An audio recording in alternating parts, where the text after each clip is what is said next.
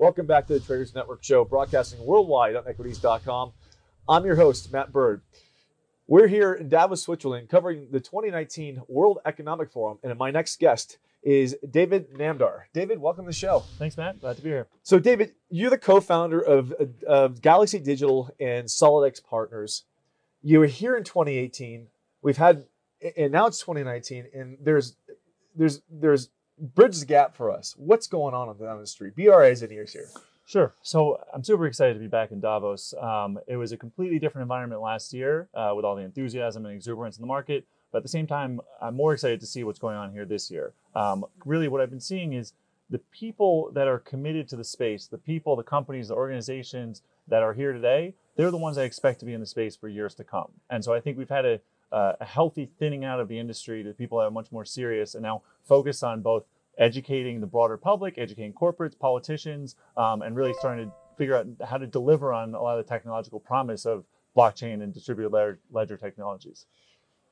What do you think is going to emerge out of this? You, you're going to see a convergence between WEF and what's happening in the street. Are we going to see a convergence of more government level eh, legislation being cut here?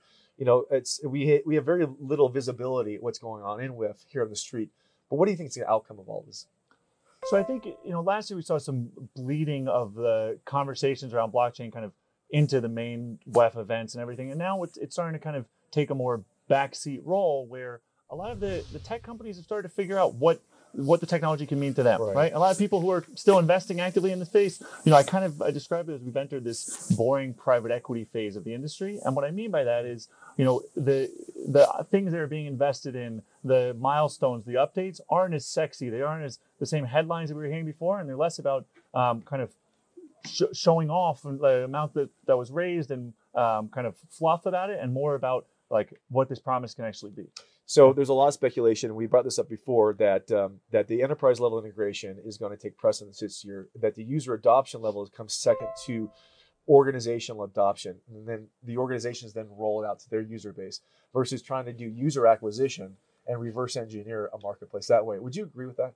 So I, I like to be. I guess I'm kind of a contrarian by nature, right? In terms of even getting into the cryptocurrency space, leaving the hedge fund world, and um, and how I think about the space. And so, you know, one of the important things and uh, very relevant here in, in Davos is just that this is a global industry, so sort of the the likes of which the world hasn't seen before, and how fast opportunities, capital, entrepreneurs move and relocate. The amount of people in the past couple of days that have told me from all over the world that are moving to Switzerland because of how entrepreneurial the government is. Amazing. Yeah, it, it's absolutely fascinating to me, and that's something that wasn't wasn't happening last year, right? And so I think Switzerland's really setting a precedent by attracting that entrepreneurial capital when when they've spent the past couple of years having regulators get up to speed on um, knowledge about you know having open you know, technological uh, regulations. You know, I, I want to bring you back uh, tomorrow if you've got the time, but we we got cut to a commercial break.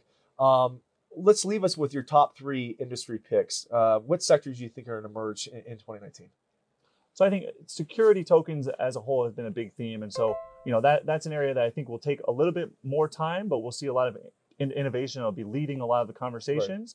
Right. Um, and then as I start thinking about some of the specific sectors there, I'm excited about bonds over equities, um, and then really around uh, the insurance market, and then uh, kind of data. I'd say uh, d- data exchanges are yeah. that's is big.